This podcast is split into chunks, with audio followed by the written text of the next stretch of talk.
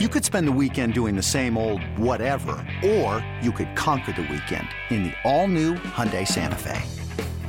Visit HyundaiUSA.com for more details. Hyundai, there's joy in every journey. This episode is brought to you by Progressive Insurance. Whether you love true crime or comedy, celebrity interviews or news, you call the shots on what's in your podcast queue. And guess what? Now you can call them on your auto insurance too with the Name Your Price tool from Progressive. It works just the way it sounds. You tell Progressive how much you want to pay for car insurance, and they'll show you coverage options that fit your budget. Get your quote today at progressive.com to join the over 28 million drivers who trust Progressive. Progressive Casualty Insurance Company and Affiliates. Price and coverage match limited by state law. For all NBA, for all NBA Warriors, you are now tuned into Golden Spaces with Nat and Justin. Okay, so I mean that's the dunk contest, but like obviously, um, well that's the dunk contest in the game, but the highlight we cannot end the All Star Weekend conversation without talking about the highlight of the weekend, which was um, Steph versus Sabrina, or as they called it, Stephen versus Sabrina, and um, I, like honestly, I'm not even like trying to like gas her up. I legit thought there was a chance Sabrina could win um, mm-hmm. before it started. Um, you know, I picked Steph and I thought he would, but I it, like it was one of those things like if she would have won, I would not have been surprised. You know, um, yeah.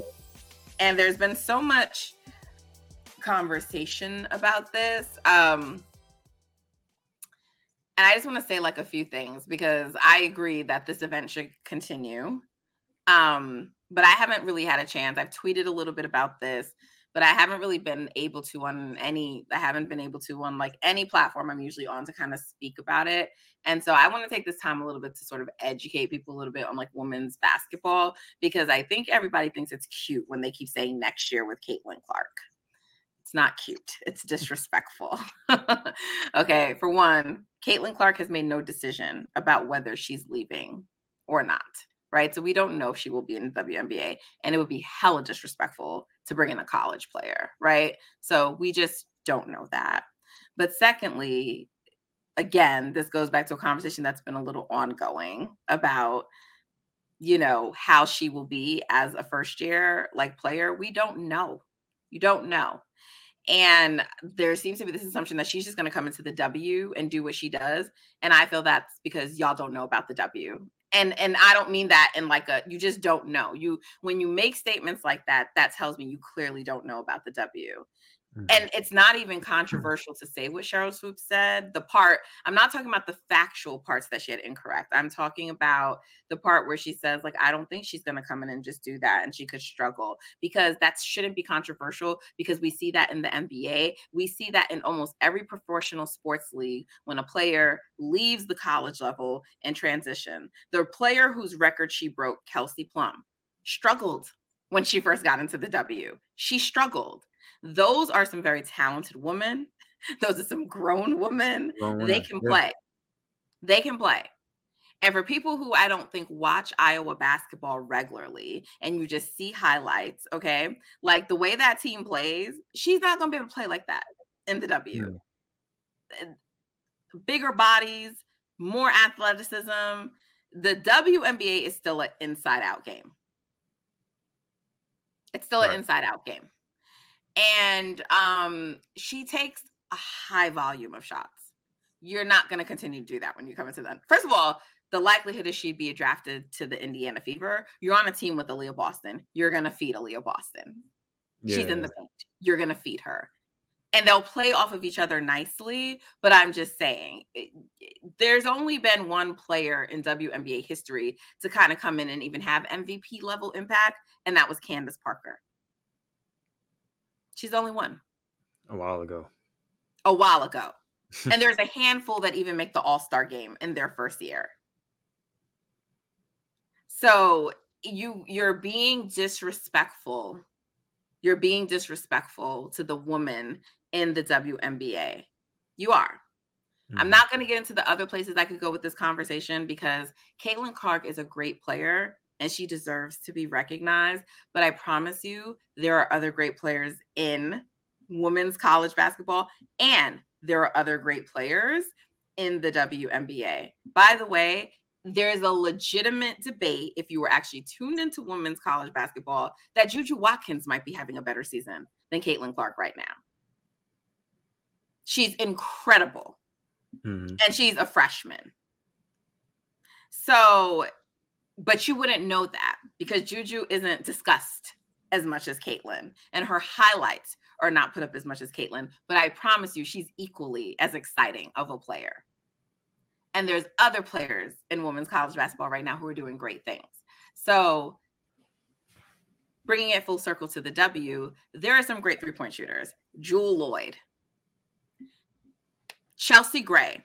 She almost had a 50, 40, 90 season this year, and she's from the Bay. How great would that be to have a Bay legend, you know, mm-hmm. playing in that next year, right? So um i just need us to think a little bit more about right if we if we're truly trying to highlight the w and growing it insisting that caitlin clark being everything is not going to do that right mm-hmm. it's showcasing other players it's showing their talents oh because you know what happens when you do that people start googling who's that da, da, da. you get impressed there are other people who can shoot they call Jewell Loyd the gold mamba for a reason. So, with that being said, you know, shout out to Caitlin Clark. I think she is going to be a great pro. Um, but next year, when they do do whatever they're, and also too, because I didn't appreciate people being like, oh, you know, Dame Lillard. I'm pretty sure Stephen Curry will want his splash brother Klay Thompson out there with him, right? Like, I didn't appreciate references like, oh, the second best shooter. Is Dame the second best shooter? Is he a better shooter than Klay Thompson. Like this is what I'm saying. So like I just the egregious, it's not just on the woman's side, but I'm just mm. saying the egregious statements being made about what should happen and kind of the overlooking of like people.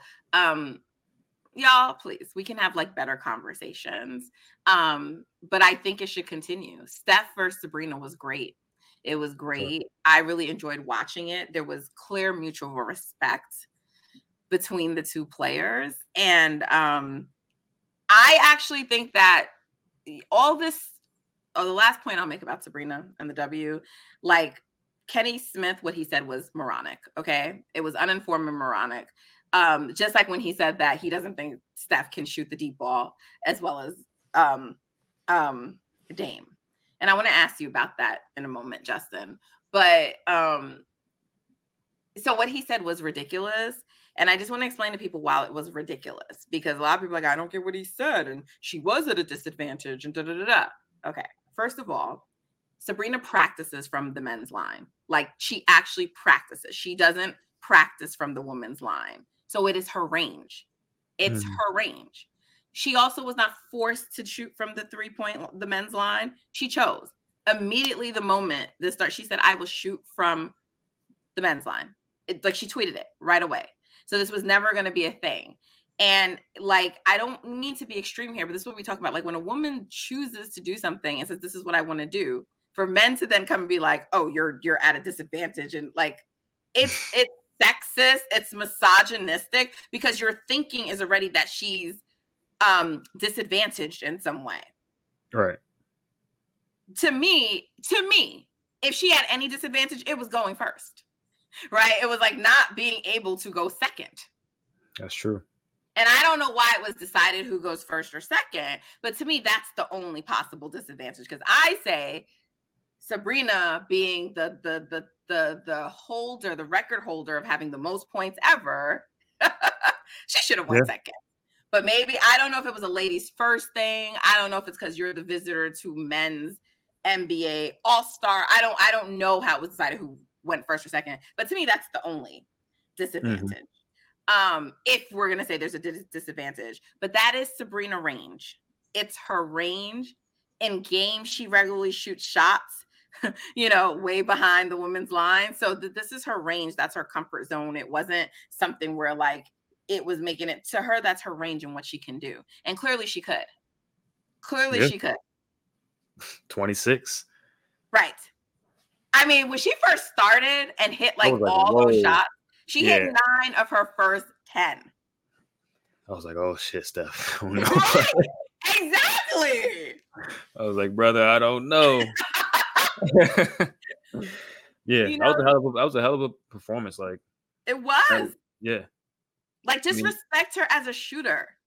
Yeah. Respect her as a shooter and talk about it like that. And that's what we're talking about. Just talk about it like it's regular. Don't start getting into dynamics of because of her gender and being a woman, why it was a disadvantage. yeah. And then double down on it. It's ignorant. it's lazy. It's lazy. It's ignorant. It's like, I mean, she put up 26. I mean, like you said, I mean, she put up 26. She chose everything that was that had to do with it. She chose those parameters. Like you said, going second, maybe they should flip a coin. Maybe it should be like a live flipping of a coin to see who goes second.